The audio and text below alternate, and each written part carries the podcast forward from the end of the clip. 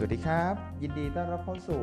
MED Podcast พบกับผมอีกครั้งโดประพรครับ ในเช้าวันพฤหัสบดีที่ 1 เมษายน ซึ่งเป็นวัน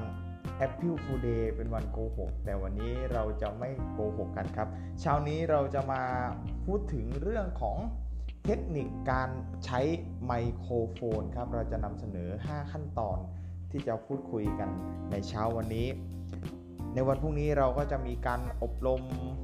train the trainer 2วัน1คืนก็คือวันศุกร์แล้วก็วันเสาร์จะได้แนะนำหลักการหรือวิธีการดีๆ ให้ทุกคนสามารถนำไปปรับใช้กันครับ5วิธีการ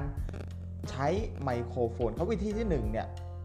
เป็นวิธีที่เราควรที่จะไปถึงสถานที่ก่อนเวลาประมาณ 1 ชั่วโมงครับ แล้วก็ลองทดลองพูดผ่านไมโครโฟนว่าเสียง เป็นอย่างไรชัดเจนแค่ไหน ตามปกติจะมี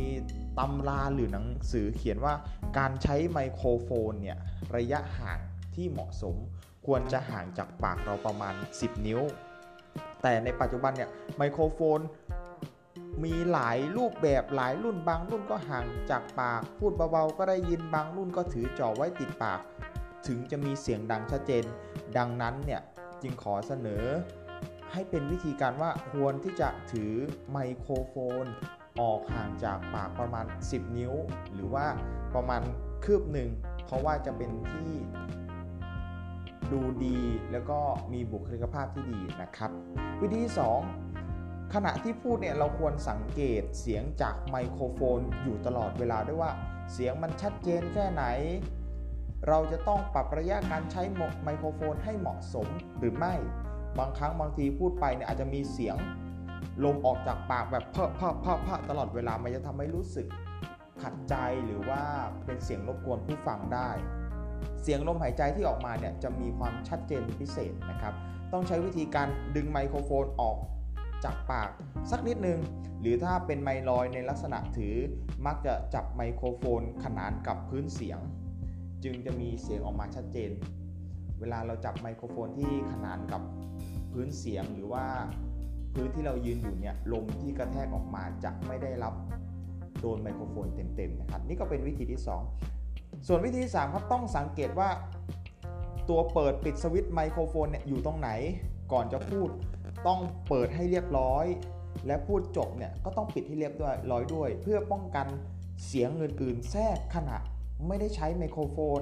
นอกจากนี้ขาตั้งไมค์ก็เป็นสิ่งสำคัญด้วยจะมี หลายรูปแบบหลายท่านต้องศึกษาจากการคุมเสียง จะเลื่อนขึ้นเลื่อนลงอย่างไร บางรุ่นจะมีวิธีการหมุนเกียว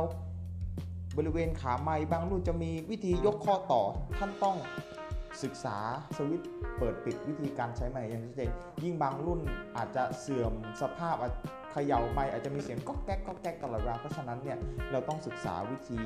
การเปิดปิดแล้วก็ใช้ไม้ให้ดีครับ ต่อมาวิธีที่4ครับเมื่อเราเริ่มต้นที่จะพูดเนี่ยอย่าทดลองเสียงเขาว่าฮัลโหลฮัลโหลฮัลโหลหรือเคาะไมค์กักกักกักกักกักหรือว่าเป่าลมใส่ไมโครโฟนฟูฟูฟูเป็นอันขาดเพราะว่ามัน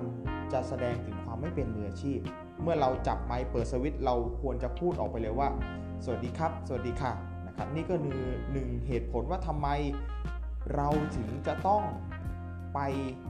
ที่งานก่อนเวลา 1 ชั่วโมง เพื่อทดสอบความพร้อม ทดสอบประสิทธิภาพของไมโครโฟนก่อนนั่นเองครับ และวิธีที่ 5 เมื่อพูดจบในแต่ละช่วง หากเราจำเป็นจะต้องยืนอยู่บน stage ยืนอยู่บนเวทีและต้องถือไมโครโฟนเอาไว้เนี่ยเราควรถือเอาไว้ในระดับเอวนะครับ อย่าลงไปต่ำบางบางผู้ชายบางท่านเนี่ยอาจจะเผลอถือไมค์ชี้โด่เป็นอวัยวะ ชิ้นที่ 33 ขึ้นมามันก็ดูไม่สุภาพนะครับ เพราะฉะนั้นแล้วเนี่ยจะการถือไมค์ที่ดีคือควรถือในระดับเอวก็จะทำให้บุคลิกภาพเนี่ยเราดูดีในกรณีที่เราไม่ได้พูดนะ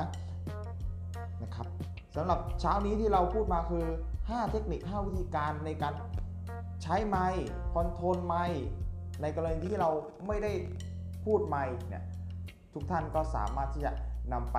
ปรับใช้กันได้ครับสำหรับ MED Podcast เช้านี้ก็ต้องขอลาไปก่อน แล้วพบกันใหม่ครั้งหน้าสำหรับวันนี้ สวัสดีครับ